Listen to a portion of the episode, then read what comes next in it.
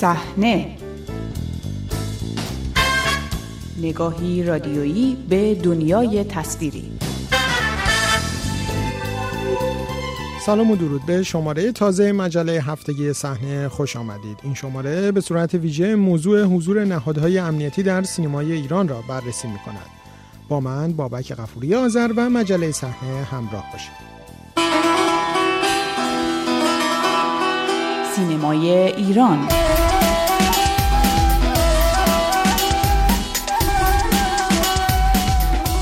جشنواره 38 فیلم فجر محل نمایش تعدادی از تازه ترین فیلم های ساخته شده از سوی نهادهای امنیتی و نظامی حکومت ایران بود. فعالیت این نهادها در سالهای اخیر در سینمای ایران افزایش قابل توجهی پیدا کرده است. یکی از مهمترین فیلم های محصول نهادهای امنیتی در جشنواره اخیر فجر روز صفر نام داشت. یافته های رادیو فردا نشان می دهد وزارت اطلاعات ایران سرمایه گذار این فیلم است که بخشهایی از آن در شهر برلین پایتخت کشور آلمان فیلم برداری شده است. این فیلم به تهیه کنندگی و کارگردانی سعید ملکان و با بازی امیر جدیدی و ساید سهیلی روایتی از چگونگی بازداشت عبدالمالک ریگی از رهبران گروه های مسلح مخالف جمهوری اسلامی ایران بیان می کند.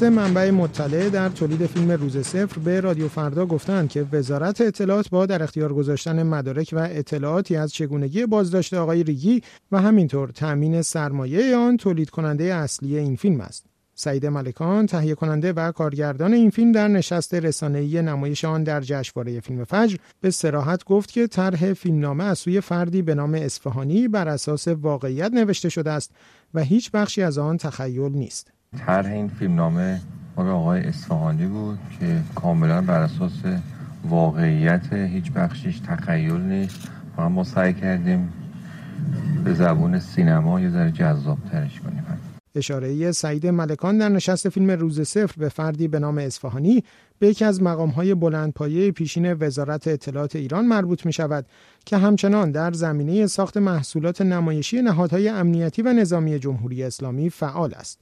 نام واقعی این فرد مرتزا قبه است.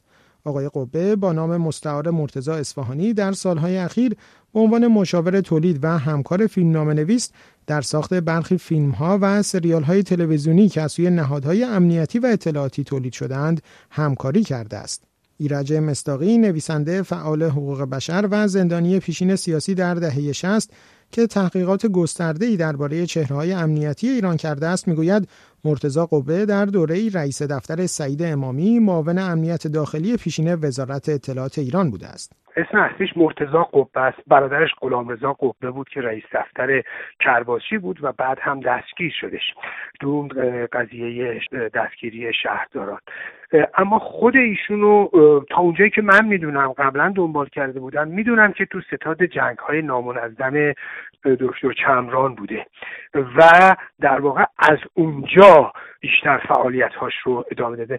ایشونو خب بعدا به اینکه چطوری به اطلاعات وزارت اطلاعات پیوسته من نمی‌دونم ولی کن می‌دونم که ایشون رئیس دفتر سعید امامی بود و بعد هم در پروژه فیلم های وزارت اطلاعات فعال بود و بعد توی قتل زنجیره ایشون دستگیر شد و حالا به خاطر ارتباطش با سعید امامی به خاطر اینکه رئیس دفتر او بود و از نزدیک در جریان فعالیت های او احتمالا به این دلیل دستگیر شد. ولی بعدها فیلمی از او منتشر شد روی اینترنت که بازجویی او رو نشون می‌داد و بازجو به شکل بسیار بسیار رکیکی به او اتهامات جنسی وارد می‌کرد. ولی خب ظاهرا بعدا او آزاد شد. چون من حکمی هم نشنیدم. که او گرفته باشه تو جریان دادگاه. جزو کسانی بود که آزاد شدن همون موقع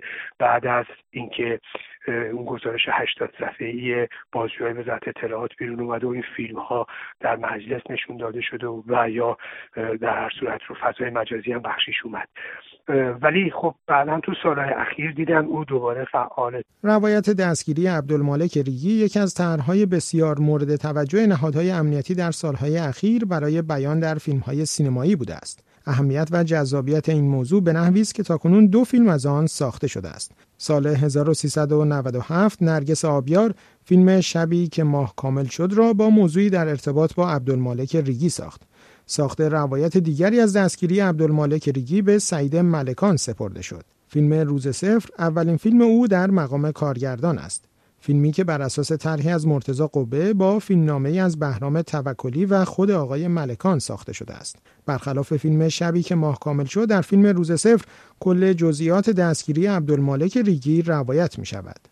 در این فیلم از نیروهای امنیتی چهره افرادی که دلسوز و نگران سرزمین ایران هستند خلق شده است. روی کردی که در دیگر فیلم های ساخته شده از سوی نهادهای امنیتی در نمایش معموران این نهادها دیده می شود امیر پوریا نویسنده و منتقد سینمایی این روی کرد را چنین شهر می دهد. در سال 88 در جشنواره فش فیلم برنگ ارغوان حاتمی رو آزاد کرد.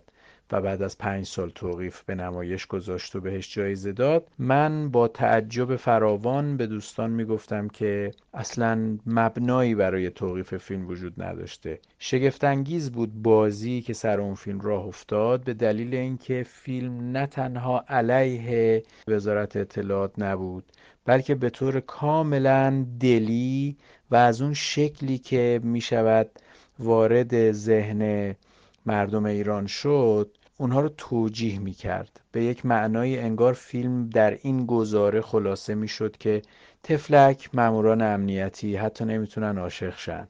به نظرم از اون موقع یک سیری در سینمای ایران نهادینه شد که جایگاه شغلی، رسمی، حرفه‌ای و در نهایت انسانی برای پدیده‌ای که می‌دونیم در ادبیات آمیانه و محاوره‌ای ما بسیار مخوفه تراشیده بشه. پدیده معمور امنیتی خیلی به تدریج این رو جا انداخت که این هم یک شغله و در شکل جدیدی که داره توی سینمای ایران هی وسعت و گسترش پیدا می‌کنه ما کم کم می‌بینیم که حالا این شغل خیلی هم بنا نیست که به ارکان حکومتی وصل باشه. تصوری تقویت شه در ذهن مخاطب که این شغل با امنیت زندگی روزمره و حتی تب و تاب جاری در میوه فروشی و دکه روزنامه فروشی و کوچه و خیابان سر و کار داره. چیزی که حتی در تصویر دهه شست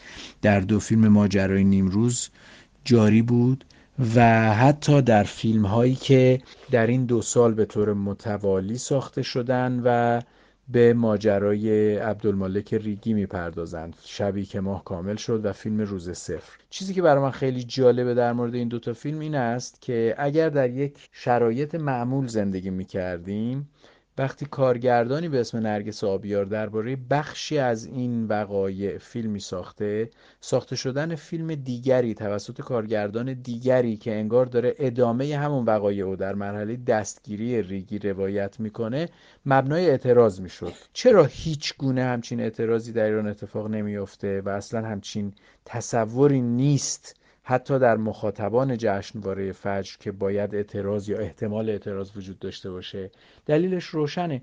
این بخشی است از یک پروژه خیلی بزرگتر که توش تقسیم وظایف صورت می‌گیره.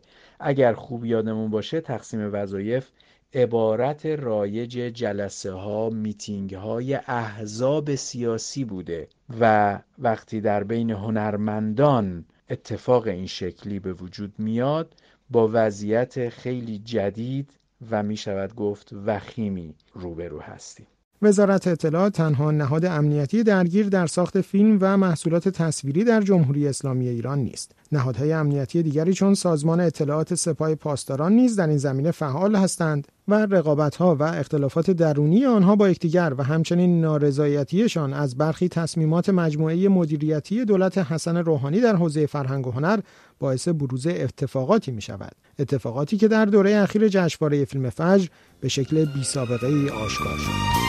به پایان این شماره از مجله هفتگی صحنه می رسیم با ایمیل صحنه رادیو می‌تونید با این برنامه در ارتباط باشید.